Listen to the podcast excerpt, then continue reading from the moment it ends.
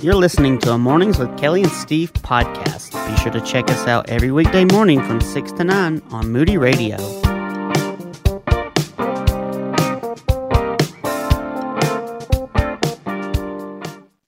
Vermon Pierre. He is a pastor who has written a wonderful book. Well, he's the lead pastor over at Roosevelt Community Church. Uh, it is a multi ethnic congregation, downtown Phoenix, Arizona. Man, I, I felt like I needed to say that loud because of the Phoenix Sun. mm, man, hey, Vermon, I, I spent 17 years living out in that desert, uh, lived in the Glendale area, and I called it home for a long time, and it's a beautiful place, man. Uh, how did you 70s, end up? 80s today. It, oh, thanks. Thanks. Yeah, the 80s today. Wonderful. Hey, how'd you end up out there? Yeah, I'm originally from the New York, New Jersey area, and I came down here uh, end of 2002. I was going to do kind of a two year post seminary uh, internship, and they asked me to stay at the end of those two years to help uh, plant a church in downtown Phoenix, and here I still am.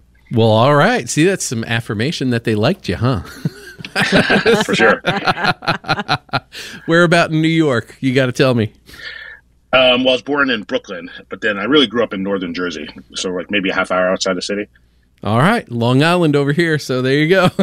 it's nice. Oh, for sure. We, we, almost walked the same path from New York to Wow. Phoenix. And, uh, just so you know, Indy's not too bad if you move here next. So. well, it's a great uh, it's great to connect with you over your book, Dearly Beloved: How God's Love for His Church Deepens Our Love for One Another, and how we should be looking at loving others through the lens of God's love for us. It's pretty awesome topic. I love it. Yeah, Vermon, I want to ask you, you know, right off the top here, because we were talking about this as we were letting our, our listening family know that we were going to be having this conversation with you, that the Bible does describe our relationship with God as a marriage. And I've thought about that so much through the years. Um, I've been married, I'm single now, but what exactly does that mean? Because when I think of marriage, um, you know, between two humans, that's one thing, but God is so much higher than we are, and, and our, our marriages, to me, seem so small compared to who God is. What does that mean? Yeah, you know, God's love for us, uh, being described as, as the love of a, of a husband for his bride, I think brings to mind a type of, of love that is uh, uniquely intimate and, and affectionate, committed. Um, and it's one of the reasons that, that sort of drew me to that subject. I'm always thinking about community, particularly for a multi ethnic church. I'm always been thinking from the very start of my ministry what brings people together, what keeps them together. And obviously, the key answer to that is uh, we need to love one another. Uh, but then, as I sort of thought through this, I, I thought, you know, really, maybe what are the strongest and best ways uh, we can talk about how we love one another? And I think one of the strongest and best ways the Bible talks about is that type of love, uh, what I've, I call in the book a beloved love, uh, God's love for us uh, that pursues us and joins us to Him and keeps us to Him. That God doesn't just put up with us; He delights in us. Uh, His affection for us, uh, He perseveres with us. In all those different categories, and I think really the, the key hinge of the book is is that basically this beloved love of God uh, is now in us by the Spirit. imagine your soul is, is this well uh, that has been polluted by sin that leads you to division and separation from one another. God now pours his beloved love into us. And it's from that same well that we can draw from to love each other. And I think it just enters, opens up new categories of how we might love in the life of the church. Um, that there's a kind of intimate love that can happen in the life of the church. Um, there's a kind of affectionate love, a persevering love, a delighting love. Uh, and we, we do that not so much from trying to generate it within ourselves. Uh, we can do that because God's love is, is in us. And so when I look at other believers, um, they're beloved to me because they're beloved to God. Well, you know, as we entered into the 2020s, nobody could really know what was coming at that early stage of the year in 2020, where we started to see lockdown and all the other challenges. And that seemed to have really created this breeding ground for isolation. Uh, we see disunity. We can't even have proper discourse openly. We see loneliness at epidemic levels. It's impacting families and it's impacting individuals. And you make a really good point of this connection of understanding what it means to be deeply loved by God first as an individual to us, and then it translates into our roles as husbands, as mothers, as wives, as fathers, as, you know, in the mission field. It changes everything. How important is it for us to really get a grasp of how deeply loved we are by God in order for us to be effective in those other roles that we have. Yeah, I spent the first chapter really exploring that, and um, you know, to really dwell and reflect on that, I, we I, we can't get enough of, of really looking at all the ways in which the Bible speaks of God's sort of delight over us. I think it's in Zechariah, the Bible speaks of God singing over us. I mean, sort of this, this language that the, the, the Bible uses just gives us you know, so many people when they think of God or some sort of power out there, um, in many ways they, they, think of it in abstract ways, or you know, they're sort of wrestling with life. I just got to sort of make God pay attention to me, and so hopefully I can get the things that I want. Um, and it's almost a, a, view of God that is uh, we're constantly negotiating with Him right, and hoping mm-hmm. things go our way. And the Bible says, no, like God. Um, I mean, you might say that the the first thought of God towards us was a, a thought of love, of of choosing us for Himself and drawing us to himself. And even when we've, the Bible uses really stark language, uh, you know, we've sort of cheated on God multiple times. God still pursues us. His love redeems us and restores us and draws us to him. And, and you begin to think of it that way, we, we sort of sit in the very center of that love. Um, Romans talks about how there's nothing that can separate us from the love of God in Christ Jesus. So there's nothing that can separate us from that love, that strong, intimate, vibrant love. Um, well, then there's also nothing that can separate us from one another in the same degree that we, I, have said, you know, it's sort of simple geography. God's love uh, for us has drawn us to himself and it's drawn other people to himself as well. and so we're in the same place, connected to God in his love. And it's that same love that allows us then to to lean in towards one another uh, and to love in some of the sort of vibrant uh, ways that, that make uh, relationship and community so so important. You talk about expressions of this love and, and how we show love to one another and and even toward God too, Vermon. Um, talk about initiative. What is initiative in the context of a, of a relationship? What does this mean in how we express love? Well, you know, in really in the, each chapter of the book, what I try to do is say, here's what God has done towards us, and it's on that same basis that we can do it towards others. And so that concept of initiative it begins before the foundations of the world, where God saw us for Himself and chose us for Himself and then God constantly moving towards us. It's not that we've loved God, but that He first loved us. Says in First John um, that we were enemies, sinners, leaning away from God, and God takes the first move and moves towards us. Um, you know, similar to a husband uh, choosing his wife, moving towards his wife, proposing to his to his future wife, and, and marrying his wife. Uh, God uses the, the, metaphor of that is used for how God pursues us and leans in towards us. And that same initiating love now uh, by the Spirit is in us. And so that allows me to sort of not give up on people.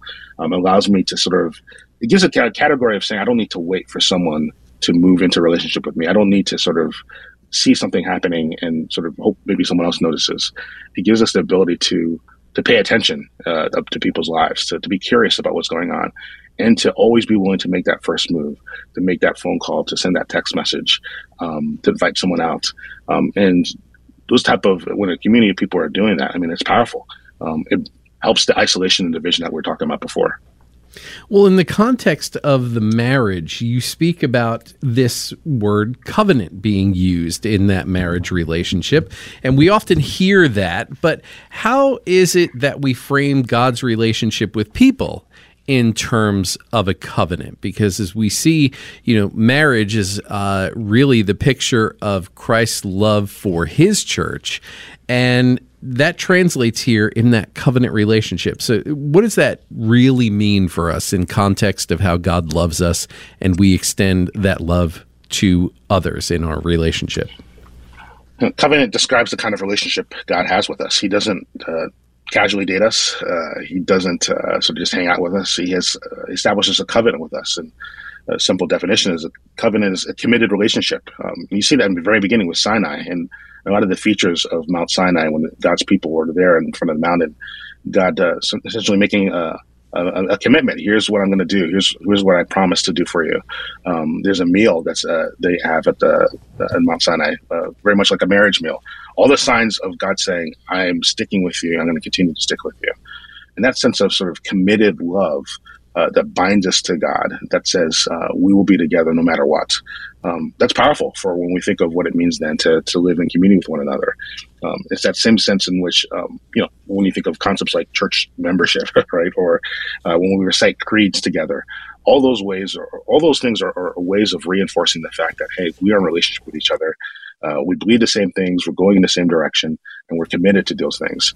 Um, and as I said, that that so much of things are, harder to do these days, uh, mm-hmm. but it's easier, I think, if we frame it not so much in like, well, okay, how do I feel about this person, but to say, how does God feel about this person? Because God feels this way, He's committed to them. I can also be committed to them because it's God's committed love that's in me that draws me to that to the other people around me.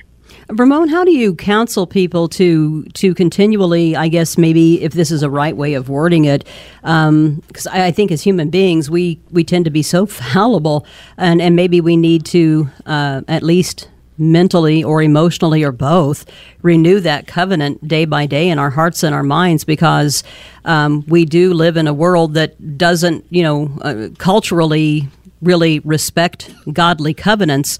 Um, we tend to really get caught up in our, our emotions and our frustrations.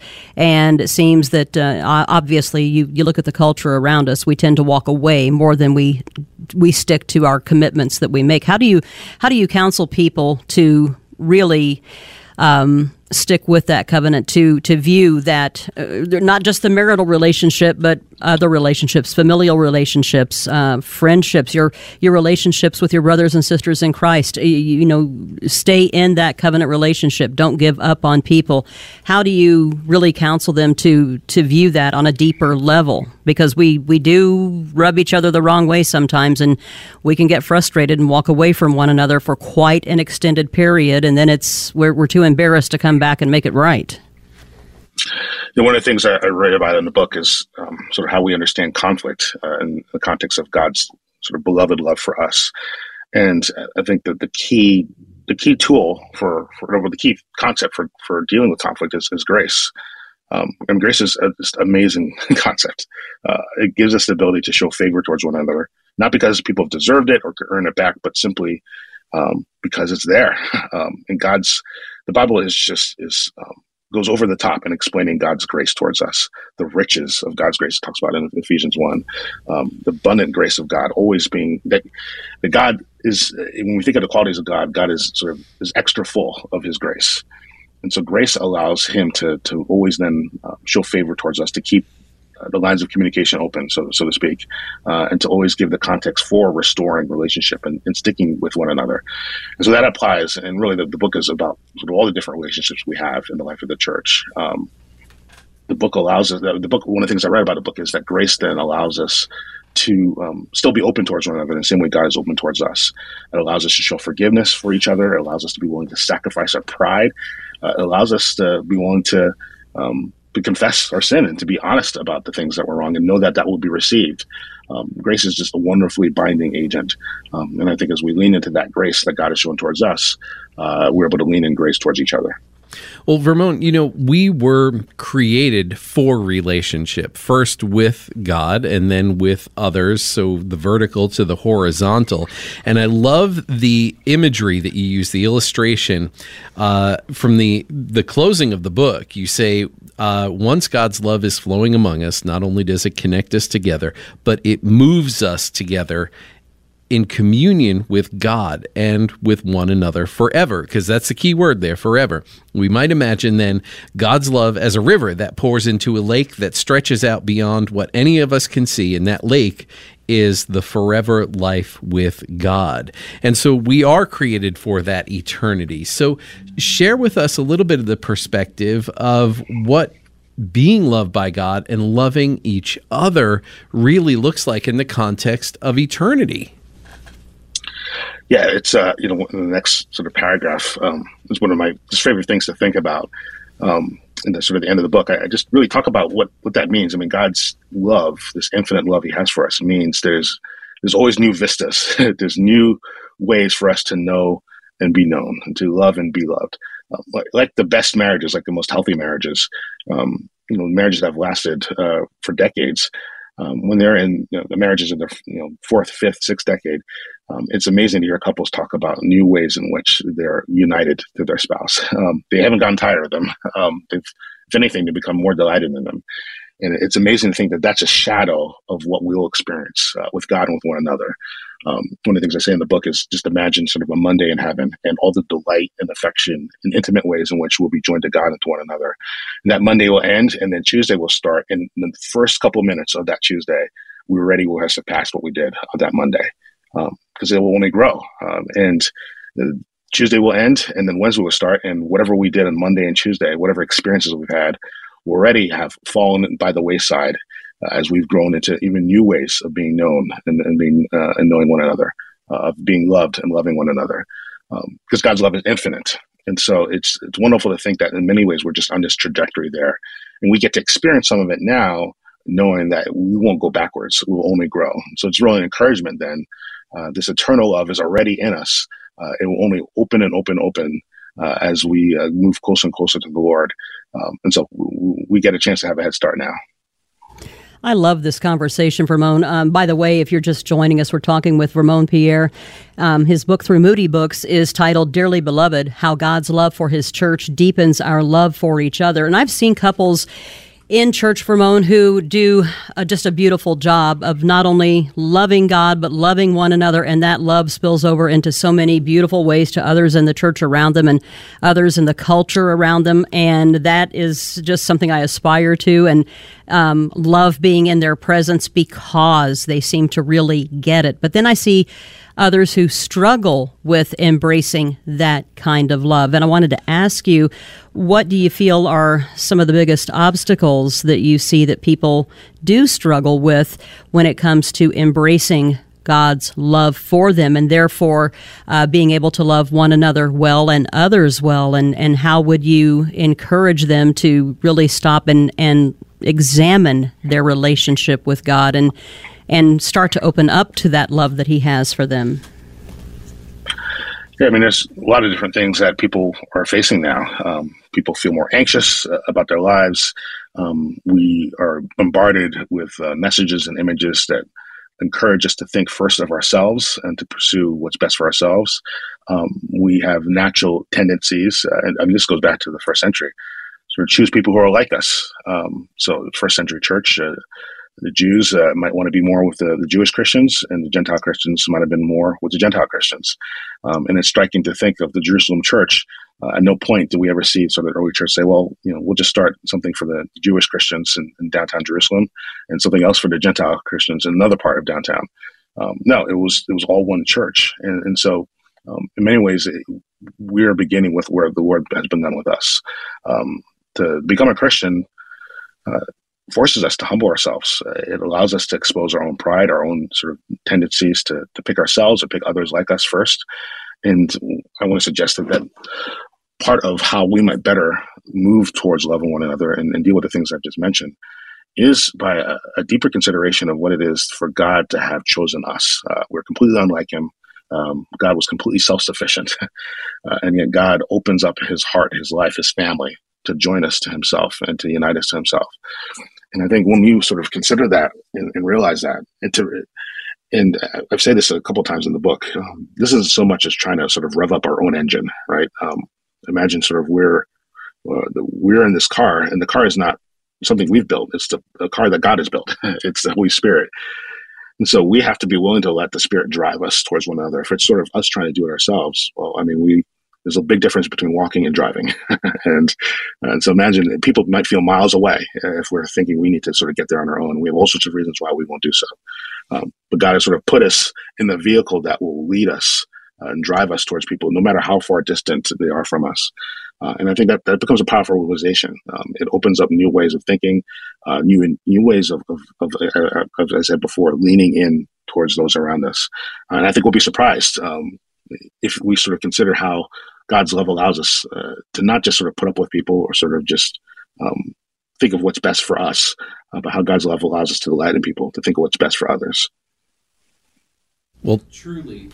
Well, truly, truly, truly, an important word that uh, you know I find in this book is the understanding of the word beloved, because that's what God says that we are. We are beloved, and when we fully grasp that concept, then we are able to let that express outward toward those around us that we see them and love them as being made in the image of God. And that is just so important. It really does change everything about how we engage with others in our church, in our relationships, and spiritually with the Lord. It's just a great, great subject. I want to encourage people to go to Amazon.com. You'll find all of the writings of Ramon Pierre there, but pick up a copy of Dearly Beloved how God's love for his church deepens our love for each other, but also seek him out on Gospel Coalition, Desiring God, wherever you're getting your uh, insights from. He is writing. And so you're going to find that there. Follow him on X as well at Pastor VP. Go and follow him, and you are going to be blessed by this. I just encourage you grab a copy of this. Grab if you're married, grab one for your spouse. If you're in a church, grab one for your pastor. Make sure that you get that into their hands and do spread this around. Just share the love. Mm-hmm. I agree. Amen. How about it? Ramon, thanks so much for joining us today. This has been so encouraging. I, I love the way you've put this together. I appreciate that. Thank you. It's been uh, great being with you all. You're listening to Mornings with Kelly and Steve on Moody Radio from the Word to Life.